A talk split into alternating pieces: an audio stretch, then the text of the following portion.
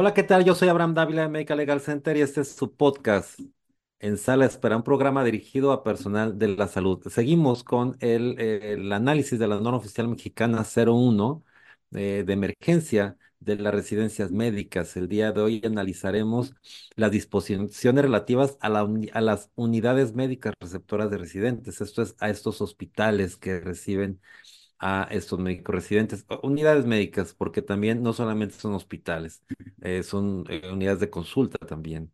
Entonces, se establece que éstas deberán contar con un responsable de los procesos de formación de los recursos humanos para la salud, con formación médica que haya efectuado estudios de especialidad médica y cuente con experiencia docente.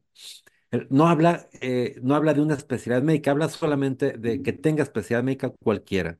El, la siguiente, el responsable de, for- de la formación de recursos humanos para la salud es el que hemos venido de referencia, eh, tendrá la obligación de las siguientes o tendrá las siguientes funciones. Número uno, mantener una relación funcional con las instituciones de educación superior que avalan las es- especialidades médicas. Eso es con las universidades.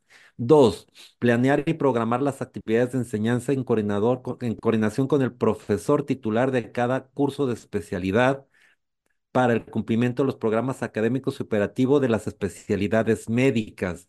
Tres, coordinar la elaboración y supervisar el cumplimiento de los programas académicos y operativos de las residencias médicas. Cuatro, facilitar la utilización de los recursos existentes para el desarrollo de las actividades educativas.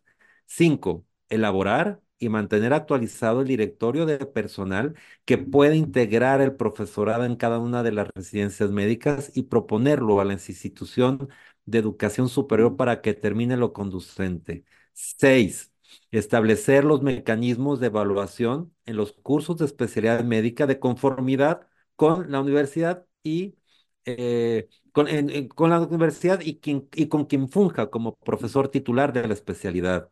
Siete, evaluar el desempeño docente de los profesores en la especialidad médica correspondiente de conformidad con los parámetros de la institución de educación, con la universidad.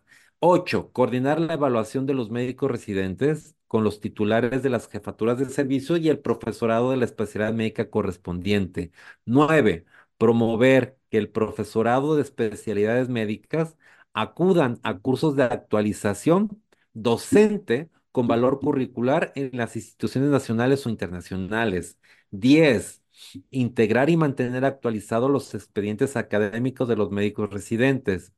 Y 11, instalar y coordinar al interior de la institución médica receptora la operación de un órgano colegiado responsable de los procesos de enseñanza de las especialidades que se impartan en la misma.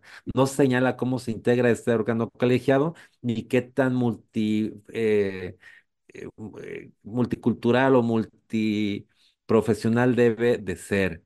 Además, se señala que las unidades médicas receptoras de residentes de- se clasifican como sede, subsede y para rotación en campo. Y eso lo veremos en el siguiente podcast, particularmente en el siguiente episodio.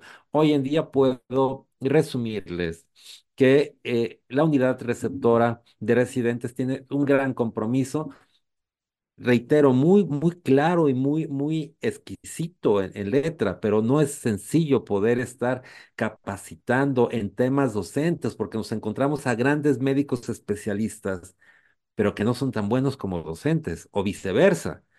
Y entonces eh, tener esta, esta eh, equilibrio entre una buena enseñanza con una buena experiencia no es nada fácil para eh, estos, e- estas unidades, que además otro de los requisitos es, o de sus obligaciones es evaluar a estos médicos profesores de residencia eh, y la mejor manera de hacerlo, no, Eh, habrá que evaluarlo, no establece cómo, si los médicos residentes participan también de alguna manera en esta evaluación de, eh, de sus profesores, lo que no estaría mal, porque es algo que es común en, en muchas universidades, sin que sea, por supuesto, definitorio, pero sí influye en un momento con algunos puntos en calificación. Bueno, este es eh, este episodio.